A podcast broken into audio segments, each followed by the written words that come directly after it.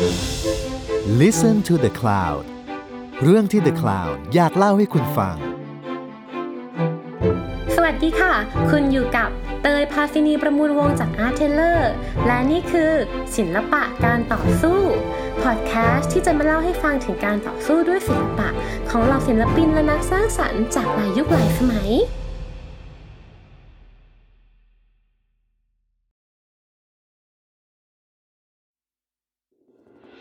ติดตามเรื่องราวดีๆ และรายการอื่น ๆ จาก The Cloud ได้ที่ readthecloud.co หรือแอปพลิเคชันสำหรับฟังพอดแคสต์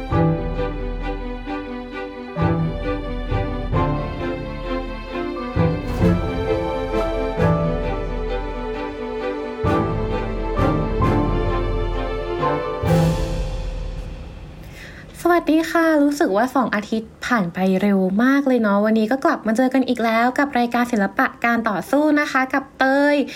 วันนี้เตยอยู่คนเดียวเหมือนเดิม แต่ว่าจริง ๆ เรื่องที่เราจะมาคุยกันวันนี้มันเป็นเรื่องที่ใหญ่มากและเกี่ยวกับคนจำนวนเยอะมากๆ คือปกติเวลาเราคุยกันเรื่องศิลปะ มันจะอาจจะเป็นว่าอยู่ในแกลเลอรี่ถูกไหมซึ่งในแกลเลอรี่ก็จะโอเค คนจำนวนหนึ่งที่ไปเราได้เห็นหรือว่า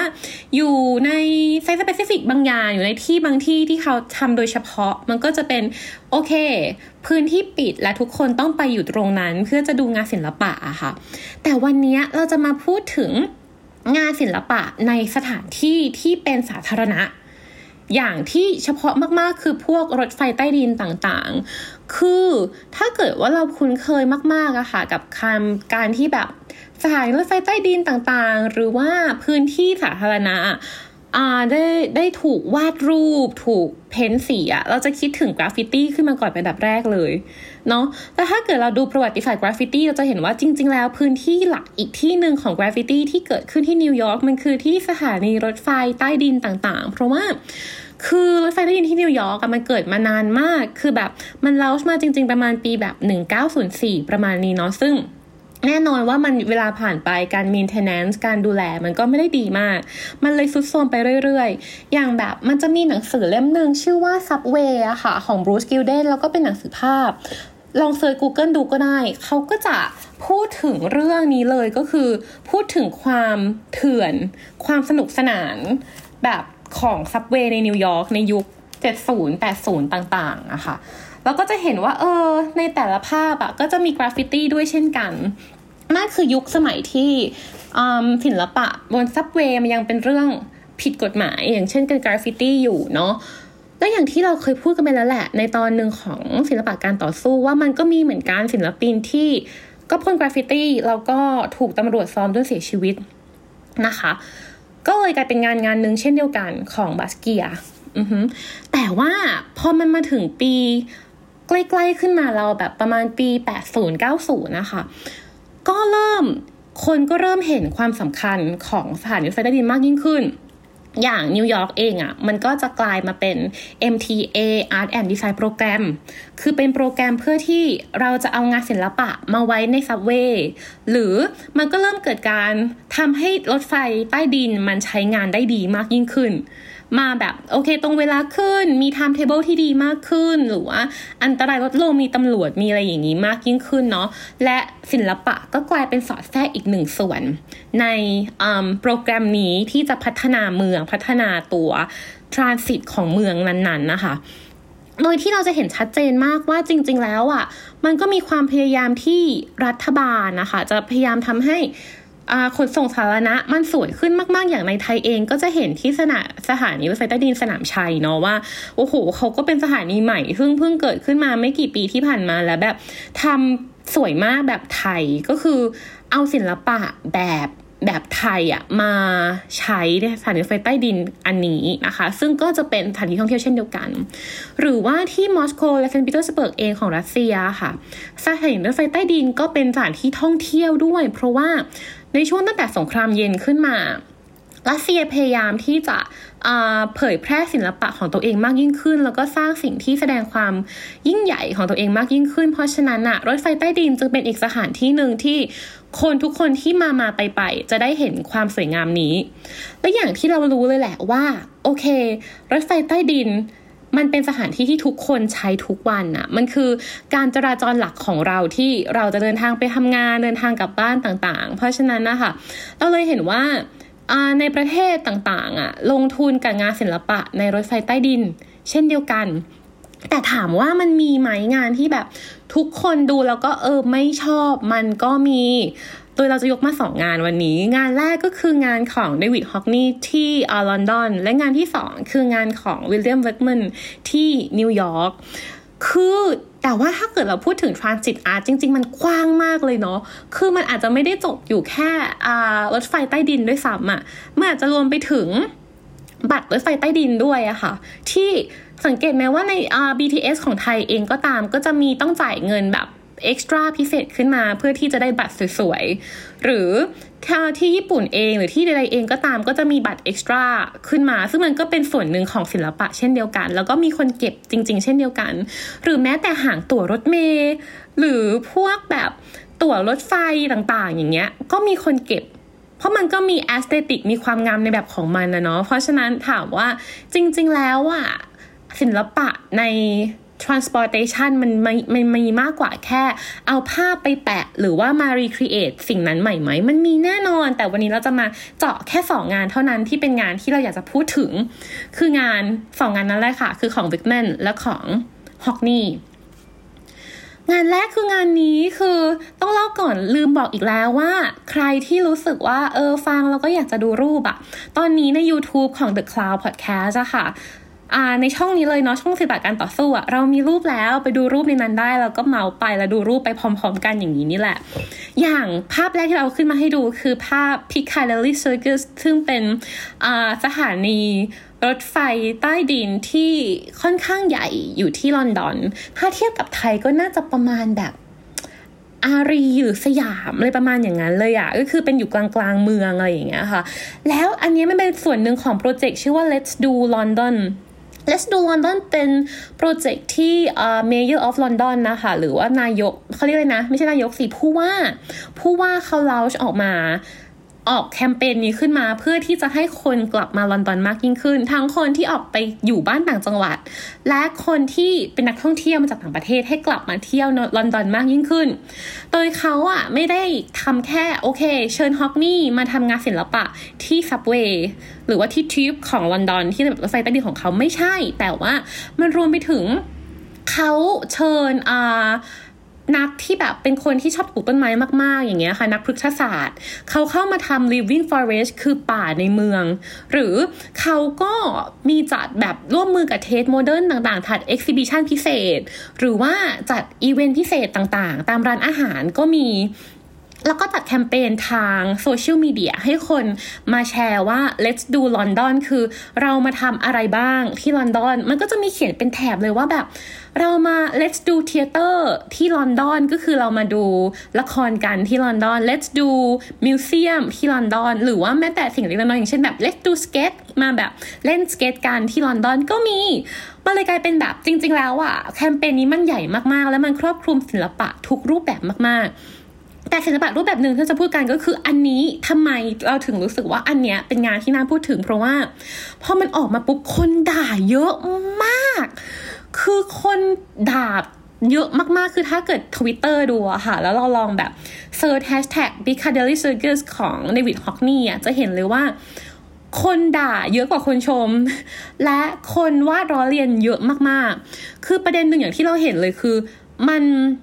มันเป็นภาพที่วาดด้วย iPad โดย David Hockney เนาะแล้วมันก็ดูเหมือนแบบเด็กวาดมาก ๆ เลยอะ่ะ คนเลยรู้สึกว่าอะไรกันสิ่งนี้อะเราก็ทำได้ทำไมสิ่งนี้มันถึงเป็นงานศิลปะ มันจนกลับไปถูกคำถามหนึ่งที่เขารู้สึกเดากันก็คือสงสัยกันว่า เอ๊ะ นี่คืองานศิลปะหรือเปล่าทำไม ฉันจะต้องจ่ายเงินภาษีให้กับสิ่งนี้ แต่ถ้าเราไปดูประวัติศาสตร์ของจริง ๆ ของฮอกนี่จะเห็นว่า เขาเป็นคนแรก ๆ เลยนะ ที่ใช้ iPad ในการทำงานศิลปะ ตั้งแต่ตอนที่คนยังไม่คิดเลยด้วยซ้ำคือเขาเป็นคนที่เปิดรับไอเดียของอเทคนิคใหม่ ๆ ตลอดเวลา จนจริง ๆ แล้วอะไองานที่เขาทำให้ Piccadilly Circus ที่เป็นงานวาดด้วย iPad อะค่ะ มันก็มีนัยยะของมันในส่วนว่า เขาเองเป็นคนที่ชอบงานศิลปะที่ดู สดใสที่ดูบริสุทธิ์เนี่ยที่ดูย้ำเราไม่ใช่ว่าบริสุทธิ์เลยอะบริสุทธิ์มันจะดูแบบ ต้องไม่มีอะไรเจือปนแต่มันไม่ใช่บริสุทธิ์อะมันคือความนาอีฟอะค่ะมันคือความที่ไม่ต้องสวยตามแบบพิมพ์นิยมก็ได้ แต่มันก็น่ารักในแบบของมัน มันดูใส่ซื่อ เออ มันคือคำนี้แหละ ไม่ใช่บริสุทธิ์ใส่ซื่อ มันดูใส่ซื่อมันดูน่ารัก ก็เลยกลายเป็นงานนี้ขึ้นมาที่คนก็เดากันเยอะมากๆ แต่สิ่งหนึ่งที่น่าสนใจมากๆเลยคือเขาก็ปล่อยให้คนเดาเขาก็ปล่อยให้เกิด conversation แล้วมันมี conversation หนึ่งที่เกิดขึ้นที่เราชอบมากๆ คือ Eddie Frankel อะค่ะเขาเขียนให้กับ It's Night That ก็คือเป็นแพลตฟอร์มศิลปะที่หนึ่งอะเนาะที่ค่อนข้างมีชื่อเสียง เขาเขียนว่า จริง ๆ ปัญหาของงาน Piccadilly Circus อะมันอาจจะไม่ใช่ว่า เพราะว่าเราลงเงินกับงานที่ดูเป็นเด็กอะแต่เพราะว่าเราไม่ลงเงินกับการศึกษาที่ทำให้คนเข้าใจงานศิลปะว่า มันไม่จำเป็นจะต้องเป็นงานที่สวยแค่อย่างเดียว คือเขาก็ list ขึ้นมาให้เราดูเลยว่า เนี่ยที่อังกฤษอะค่ะเขาตัดงบการศึกษาไปอะหกล้านหกล้านปอนด์ต่อปี ของศิลปะเนาะแบบเอาออกไปอย่างเงี้ยแล้วเขาเลยบอกว่ามันเลยตัดโอกาสหรือเปล่าที่เด็กจะได้เข้า museum ทั้งที่ จริง ๆ ลอนดอนเองหรือว่าทั่วทั่วหลาย ๆ จังหวัดในอังกฤษเองอะ่ะก็มี museum ของจังหวัด แล้วเขาก็แบบ modern art ของจังหวัดต่างๆ ก็ยังมีอยู่ แต่ว่าเราตัดงบตรงเนี้ยมันทำให้เราอะ่ะตัดเด็กที่จะเข้าไปสู่ modern art หรือศิลปะยุค modern รวมถึงศิลปะยุคปัจจุบันอย่าง contemporary art ด้วยหรือเปล่า จนทำให้ศิลปะ มันกลายเป็นเรื่องที่อยู่เข้าใจว่ามันจะต้องเป็นงานฝีมือ มันจะต้องเป็นงานที่ดูสวยเท่านั้น แต่ว่างานรูปแบบอื่น ๆ ที่อาจจะดูไม่ได้เป็นไปตามที่อยู่เข้าใจคำว่าศิลปะเป็นแบบไหนอะ่ะ มันกลายเป็นว่าไม่ใช่ศิลปะ แล้วมันกลายเป็นว่าดูสิฉันก็ทำได้ แต่ว่าเขาก็ถามอีกคำถามหนึ่งว่า เพราะฉะนั้นน่ะ เราอะนอกจากเรามาทำโปรเจกต์ Let's do London ที่เราให้เงินกับศิลปะ เราให้เงินกับอ่า local กับกับท้องถิ่นเพื่อที่จะพัฒนาให้เกิดแคมเปญในการที่เรียกนักท่องเที่ยวเข้ามาแล้วอะเราควรจะให้เงินกับการศึกษาด้วยหรือเปล่าอะเพื่อให้คนลอนดอนเองอะค่ะ เข้าใจว่าเนี่ยเรามองศิลปะได้หลากหลายมากยิ่งขึ้น มันก็กลายเราเลยรู้สึกว่าจริง ๆ แล้วอะในประเทศที่ทุกอย่างสามารถเกิดขึ้นได้และถูกถกเถียงได้อะมันเลยสนุกมากๆ เพราะว่าเนี่ยเราก็ได้เห็นทั้งคนที่ไม่เห็นด้วยว่าท่านเนี่ยฉันก็ทำได้แล้วคนที่รู้สึกว่า เธอการที่เธอไม่เห็นด้วยอะมันก็เป็น problematic หรือปัญหาบางอย่างของสังคมเช่นเดียวกันนะ ประมาณนั้นคือที่เกิดขึ้น แต่ถามว่าคนด่านะคะเอาลงไหมเขาก็ไม่เอาลงนะเขาก็ยังติดเหมือนเดิม ซึ่งน่ารักมากแล้วก็จริง ๆ ไม่ได้มีแค่รูปนี้ จริงมีอีกรูปหนึ่งที่เขาวาดก็แต่คล้ายๆกัน แล้วก็มันก็จะติดเป็นแบบแนวยาวไปเลยทาง Piccadilly Circus เนาะส่วนตัวเราชอบไหมเราชอบอยู่แล้ว เพราะว่าเราชอบเดวิดฮอกนี่อืมเราว่าเขาเป็นคนที่ทำงานศิลปะได้ น่ารักแล้วก็จริงใจกับตัวเองมาก อีกอย่างหนึ่งช่วงนี้เขาแก่แล้วแล้วเขาบอกว่าเนี่ยการวาดภาพกับ iPad อะมันทำให้เขาไม่ต้องลุกจากเตียงแล้วทำให้เขาวาดในความมืดได้ ซึ่งรู้สึกว่าเฮ้คุณตาคะ เปิดไฟเถอะ เดี๋ยวตาเสีย ใช่ไหม ส่วนอีกที่หนึ่งที่อยากจะพูดถึงคือที่ subway ของลอนอาของนิวยอร์ก คือที่นิวยอร์กมันจะมีโปรแกรมหนึ่งเลยที่เราเกริ่นไปตอนต้นชื่อว่า MTA Arts and Design Program คือมันเป็นโปรแกรมที่เกิดขึ้นช่วงปี 1985 ใกล้เคียงกับตอนที่นิวยอร์กเริ่มที่จะพยายามพัฒนาsubway ให้ปลอดภัยยิ่งขึ้น ให้สะอาดยิ่งขึ้น แต่ว่าถ้าเราเห็นถ้าเกิดใครไปลอนดอนก็จะเห็นว่า ในรูปเนี่ยที่ถ่ายมาเป็นรูปงานศิลปะกับ subway เนี่ยมันดูสะอาดกว่าความเป็นจริงเยอะมากนะคะ จริงๆ subway ของนิวยอร์กก็ไม่ได้สะอาดขนาดนั้นคือรถไฟใต้ดินนิวยอร์กเนี่ยก็ยังมีปัญหาต่างๆอยู่เนาะคือ ถามว่ามันดีขึ้นมาจากตอนนั้น เท่าที่เราดูรูปนะ มันก็ดีขึ้น แต่ถามว่ามันถึงขั้นแบบโอ้โหสะอาดเลย รถไฟมาตรงเวลาเลยไหม มันก็ยังมีปัญหาอย่างนี้อยู่เยอะมากๆ เช่นเดียวกันนะ่ะซึ่ง เขามีโปรแกรมหนึ่งก็คือนี่แหละ MTA Arts and Design โปรแกรมที่เขาจะให้ศิลปินนะคะ มาทำงานศิลปะ ให้กับเนี่ยรถไฟใต้ดิน คือเราลองคิดถึง BTS ในประเทศเราอะเราก็จะแบบเห็นแต่โอเค โฆษณาถูกไหมหรือแม้แต่สถานีเองก็จะมีแต่ภาพโฆษณา หรือแม้แต่บัตรเองถ้าเกิดว่าเราไม่ได้จ่ายเงินค่าบัตรพิเศษอะค่ะเราก็จะได้บัตรที่เป็นหน้าโฆษณาคือทุกอย่างมันจะเป็นโฆษณาหมดเลย แต่ว่าที่นิวยอร์กเขารู้สึกว่า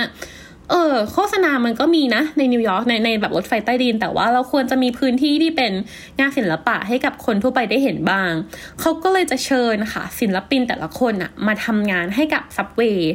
สายต่างๆ หรือ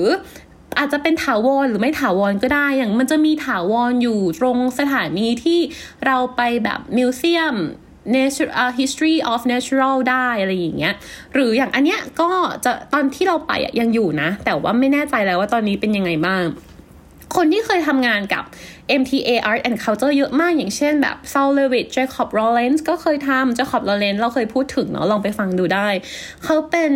ศิลปินอ่อ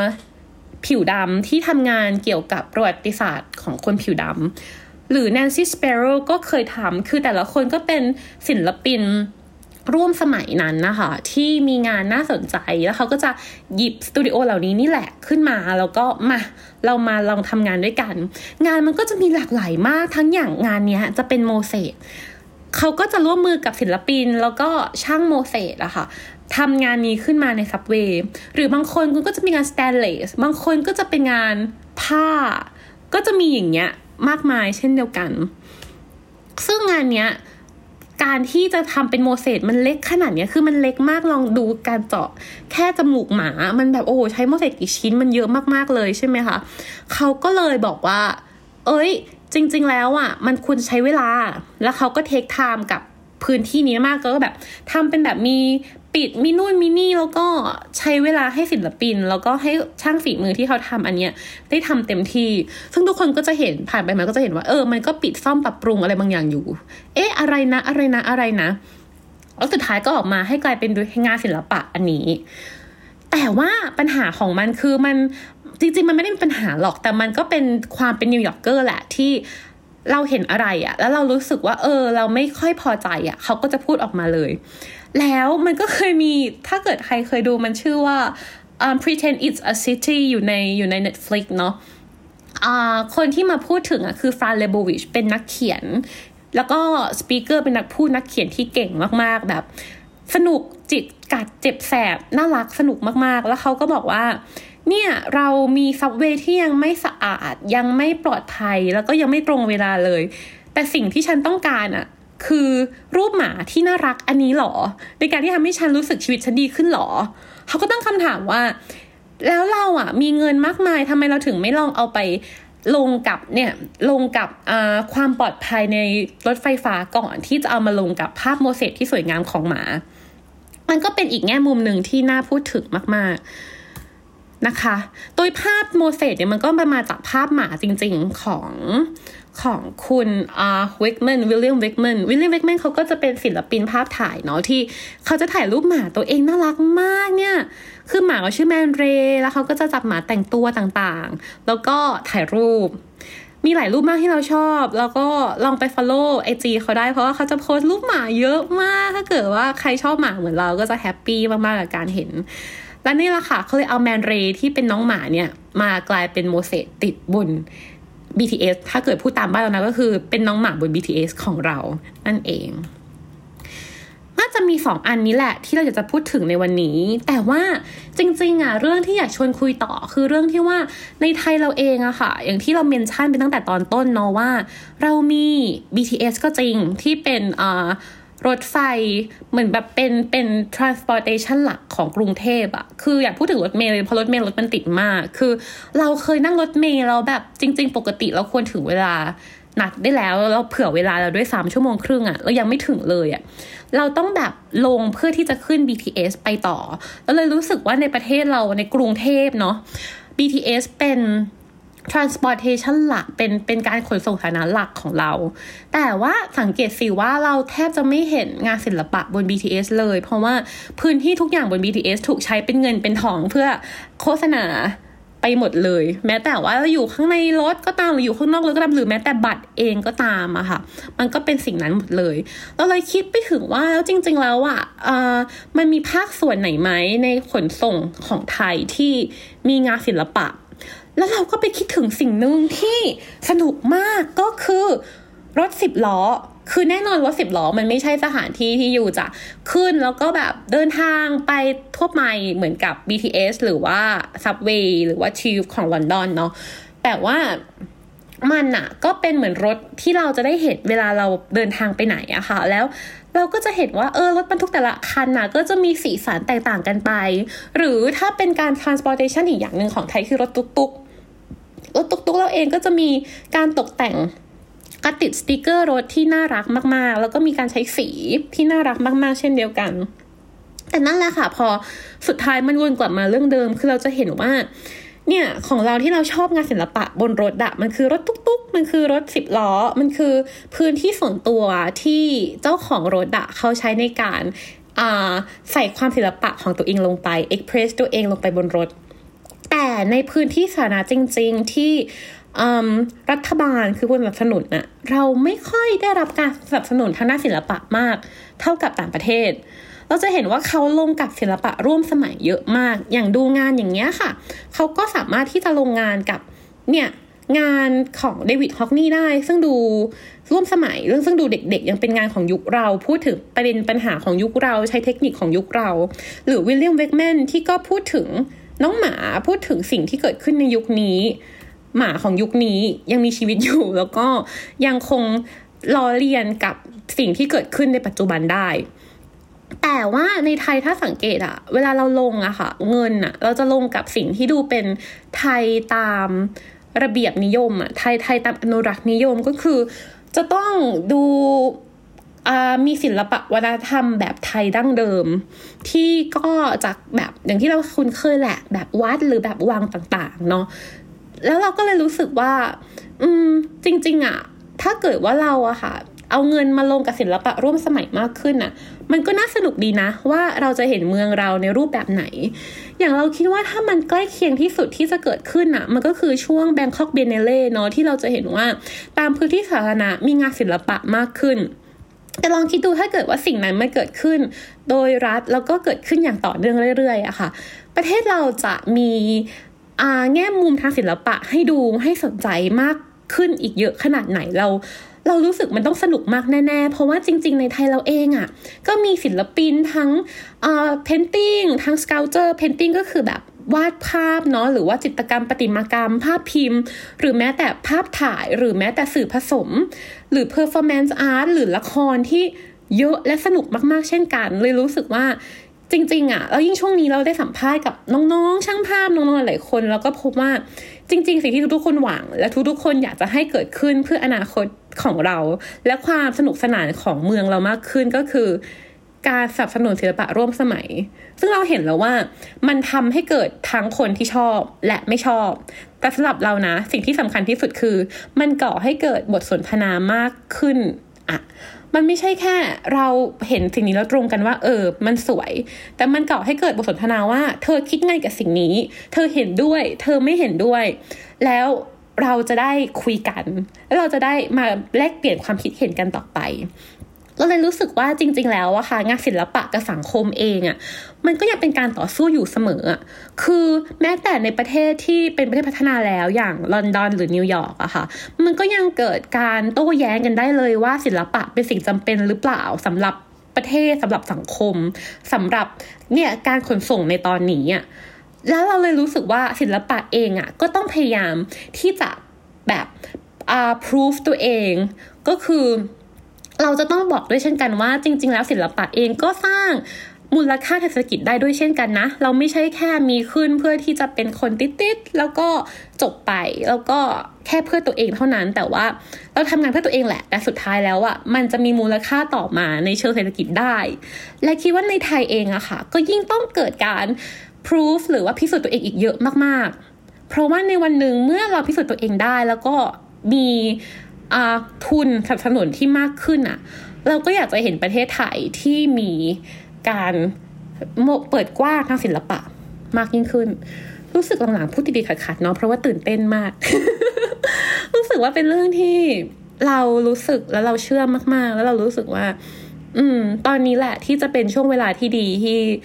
เราจะได้เห็นศิลปินรุ่นใหม่เติบโตในไทย และเราพยายามมาก ๆ ที่จะให้เกิดสิ่งนั้นเนาะค่ะ จริง ๆ วันนี้ก็น่าจะประมาณนี้รู้สึกว่าเป็นตอนสั้นๆที่สนุกดี แต่ที่สำคัญมากๆ คือเรารู้สึกว่าเตยเองคนเดียวนี่เมาคนเดียวด้วยซ้ำเนาะก็คือ อาจจะไม่ได้มองเห็นมุมที่กว้างมากพอสำหรับเนี่ยศิลปะในขนส่งสาธารณะศิลปะในพื้นที่สาธารณะ ซึ่งเราพยายามโฟกัสที่การขนส่งสาธารณะก่อนเนาะในวันนี้ เพราะฉะนั้นถ้าเกิดว่าใครเห็นอะไรหรือใครรู้สึกว่ามันมีที่นี่อีกนะเตย อยากจะให้ลองคอมเมนต์มาบอกด้วย อย่างที่เราพอรู้ก็น่าจะที่แบบบางทีเอ่อโตเกียวอะไรอย่างเงี้ยก็ก็มีบ้างนะคะที่ที่เป็น